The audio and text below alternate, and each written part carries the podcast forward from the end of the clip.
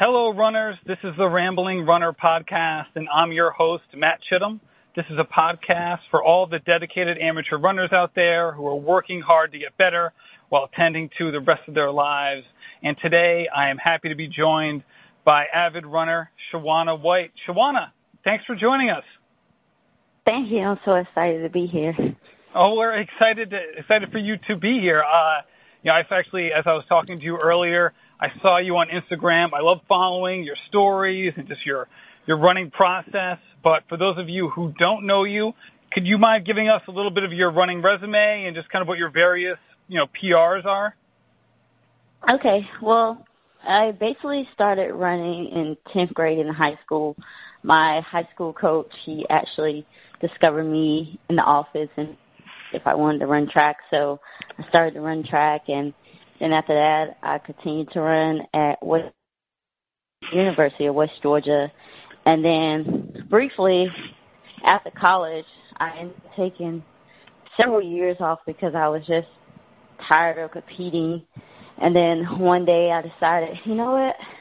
I want to try to run again. And so I started back running and it was really rough. I started off running 24 minutes, which was slower than I ever ran when I was in college. What was so that for a five k? Yeah, for a five k. All right. And I was just like, wow. But after that, I just continued to work hard, and I improved my time, and I actually set some PRs, especially in the 5K. I ran faster than what I did in college. Like, so my current PRs right now for a 5K, my best is 1733. For a 10K, 3621. For a half marathon, 11953. And for the marathon, my favorite race, 252.38. 252.38. That's smoking fast. That's fantastic. yeah. So what makes what makes the marathon your favorite race? When I first started back running and running with groups, and people always talked about the marathon, guys are crazy for running that far. And then like after doing hood to coast, which is like a 200 meter, 200 miles, I'm sorry, relay, I was like, man, if I can do that, I can run a marathon. And so one of my old coaches, when I finally started running the marathon, he was like, well, you can qualify for the trials. I think you're good enough. And so ever since he lit that bug in my ear, I was just like, okay, I'm going to keep trying the marathon. And another thing what I like about the marathon is it's so it's so long and it's so much room for improvement versus the other distance that are more like speed based. But like the marathon is like a combination of both. And I just like to be able to tour different cities by foot. There you go. So what made your coach suggest that you could reach the Olympic trial level for the marathon when it wasn't something that you had, you know, spent a lot of time on in the past? I yeah, I, I don't I I guess he saw that I had the potential, you know, to you know, to be able to qualify if I just continue to work hard. But since then I I do have a new coach, but he believes the same thing as well. Got it. So what level well, that's so interesting. So what level of running I guess what's what's the qualifying time that you're shooting for?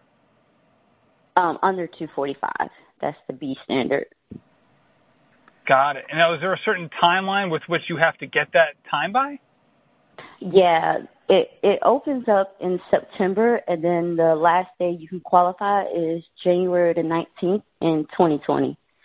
So, I'm gonna run my first attempt race at Akron Marathon, and then if I don't get it there, I'm gonna try Jacksonville in December and then if I don't get it there, I'm going to wait to March and try it again at One City Marathon in Newport News, Virginia. Got it. So, um, first of all, when when is the Akron Marathon? Is it this fall? Yes, it's in September. Got it. And how do you choose the marathons uh, or any race that you're going to run? I mean, you just listed a couple of uh, a couple of races that aren't necessarily close to each other. So how do you how do you decide which which races you're going to do? Basically, there's two, well two things. Well, to see another city and one if you know like you were stating earlier when I spoke with you like for amateur runners like sometimes I can make money at a race so I look at that too like chances of you know profiting off of my talent so that plays a key role into some of the races that I choose but, but I also want to run a marathon in every state eventually too so Oh wow, that sounds like a good time. I don't know about Hawaii. That sounds like it would be a little hot. yeah. So what does your current training look like as you're preparing for the marathon? Well, right now, basically, we're trying to get my mileage up to 90. And basically, right now, I'm doing like two workouts, two hard workouts a week, depending on if I have a race, because I race a lot. And so some of my races are used as workouts. So basically, I'll normally do either a tempo or a track workout, or like later on today, I'm doing some hill repeats, things of that nature. Right. And do you you run? If I'm following your Instagram account correctly, you usually run twice a day, or how does that work out? Yes, I normally run twice a day for about three to four days a week because like my coach, especially like after hard efforts, he don't he don't like for me to run a long long run after doing a hard workout, so he prefers me to break it up. But like today, since I didn't have a hard workout on today's Thursday, I didn't have a hard workout yesterday, so today I'll just run ten miles straight. Oh, okay. So I have to ask, you obviously have done a lot of running through college and now post college and you have some big goals ahead of you, and I certainly wish you the best in trying to get there. So, you know, we all have our, our kind of our love-hate relationship with running on some level. So, for you, what are the workouts, or what is the workout that you love doing the most? Oh, I love doing them. It's not really. It doesn't help for well, for a marathon, but my favorite workout are 400s. I love 400s. I can do those all day long. so, do you, so when you do 400s, are you thinking, especially if you're prepping for a marathon, are you are you trying to replicate uh, a certain like marathon goal pace? Or are you really just trying to like try to break out the speed? Well, basically, when we do do 400s, they are a little bit faster than marathon goal pace. So, for and essentially, the whole idea behind that is to make marathon goal pace feel more easier and more relaxed. Right. So that makes sense. Time, so most of the time when I do 400, they are faster than marathon pace. Right. Well, considering how you just answered that question, I think I could answer the next one for you. But on the other end of the spectrum, what are your, what is your least favorite, or what are some of your least favorite workouts that you know you have to do in your training? Well, you know, it's really I just posted it the other day on Instagram. I, uh, my least favorite workout is 800s. Like yesterday, I did 10.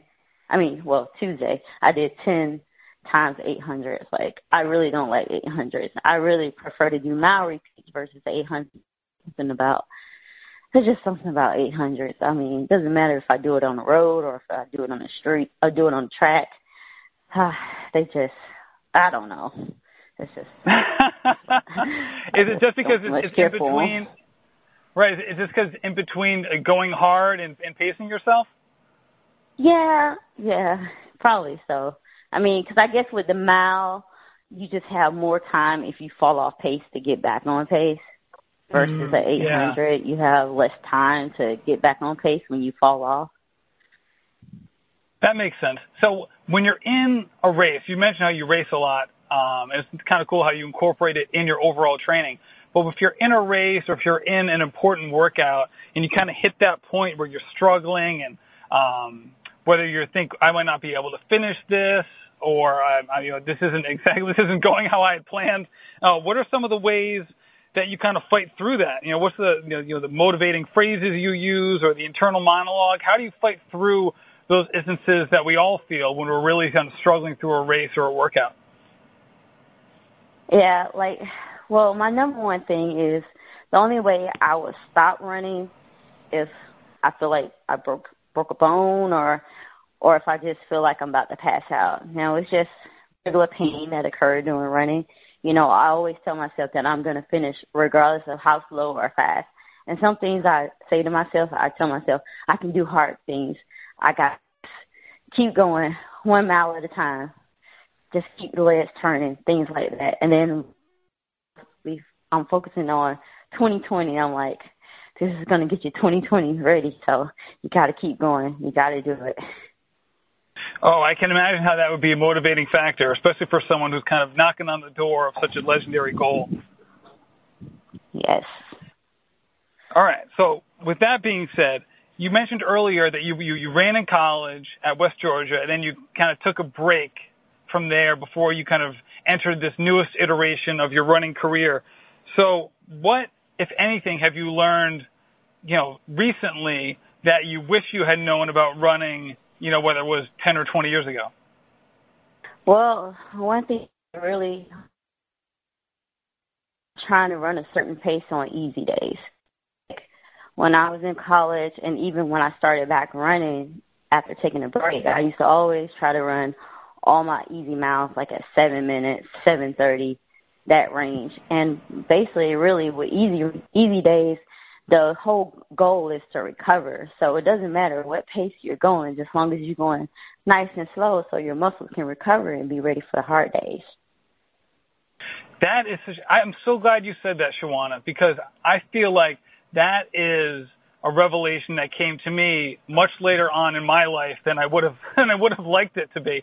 I you know, I think when you're younger you just want to push all the time, especially if you're on a team right? There's a little competition when you go for team runs and things like that. And that's certainly that's something I struggle with even now. Even with you know when you log all my you know when I log my miles on my easy days versus my hard days, it's hard for me not to look back at like an easy day two weeks ago versus an easy day this week and see if I've improved on that. So for you, what what kind of brought that to your attention? The need to be you know really easy on your easy days as opposed to how you approached it in the past. Well, just basically from different coaches and just different runners and just seeing what some of the the elite at the top level, like especially with Kenyan runners, like they're some of the fastest runners in the world and on the easy days they really go slow. Like originally I used to live in Atlanta, Georgia and I had a friend that used to host some of the Peachtree runners when, you know, well now Peachtree some years is international, sometimes it's US only. But anyway, I had the opportunity to run with them and I was thinking like, well, I'm not gonna be able to keep up on an easy day. But they was going like eight to ten minute pace and I was like, Wow, this is the best in the world and they're going slow and they're faster than me. You know, maybe I need to try this and see how I feel and in the end I felt a lot better on my hard days and less injuries and less aches and pains. So I just keep doing it that way. Right, and I guess when you see an elite runner doing it, it kind of give, can give you a license for you to incorporate it in your own running, right? Hello. Hello. Okay. Yes. Oh, sorry, I lost you there for a second. I um, yeah, I feel like if, if I ever saw an elite runner running nine minute mile pace, I would feel much better about doing it myself versus, you know, just the normal feeling of, hey, I'm running on the road and, you know, if a friend sees me running, I want to look like I'm running pretty well or, you know, just kind of the peer pressure that can be there for all of us as we're progressing through a normal run. Yeah. So, mm, so, for, so, so, yeah. So when you were running with those Kenyan runners, were you talking to them at all about about their training? Well, yeah, you know, basically it was telling me that sometimes they run like three times a day, and one maybe a hard run, and then the other two runs maybe just easy runs, depending on the day, what type of day it is, or some days it's just all easy the whole day. So, and then also, I learned from them too. Like if they don't feel like running, like if they feel tired and they have a scheduled run, then they're not going to run if they feel tired. They're just going to take the day off. They're good at listening to their body. Oh, interesting. Because that that's also a tough one for a lot of runners too, right? Like when knowing when to be tough and to fight through and, and keep pushing and keep grinding, versus knowing when to back off because that half step backwards might give you two steps forward later on in your training. Yeah, exactly. And I mean, great. especially with especially with me, with me racing a lot, I really have to do a good job at listening to my body because, you know, with all the races, injury can, chances increases. But luckily, I have been able to run with no serious injuries, so pretty happy with that. There you go. Knock on wood. Knocking on wood for you, Shawanna, right now. Um, yeah. So that brings up another question too, because if you're doing a race for training, you know, as a workout, do you ever get to the point where you have to decide how, you know, if you're going to go, you know, full out max during the race, or do you ever back off if you're not feeling it in one of those like races that's being used as a workout?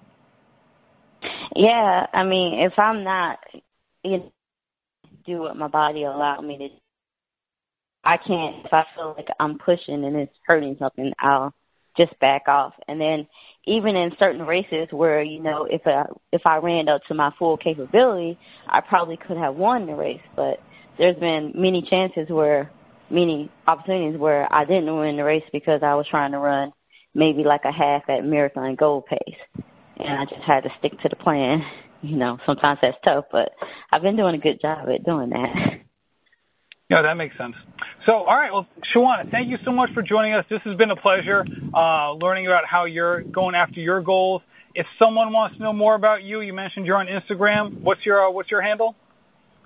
Peach Runner twenty six point two. Peach Runner twenty six point two. See, you must love the marathon. You got it right in your name. Yes. There you marathon go. All Shawanna, thank you so much for joining us, and uh, happy running.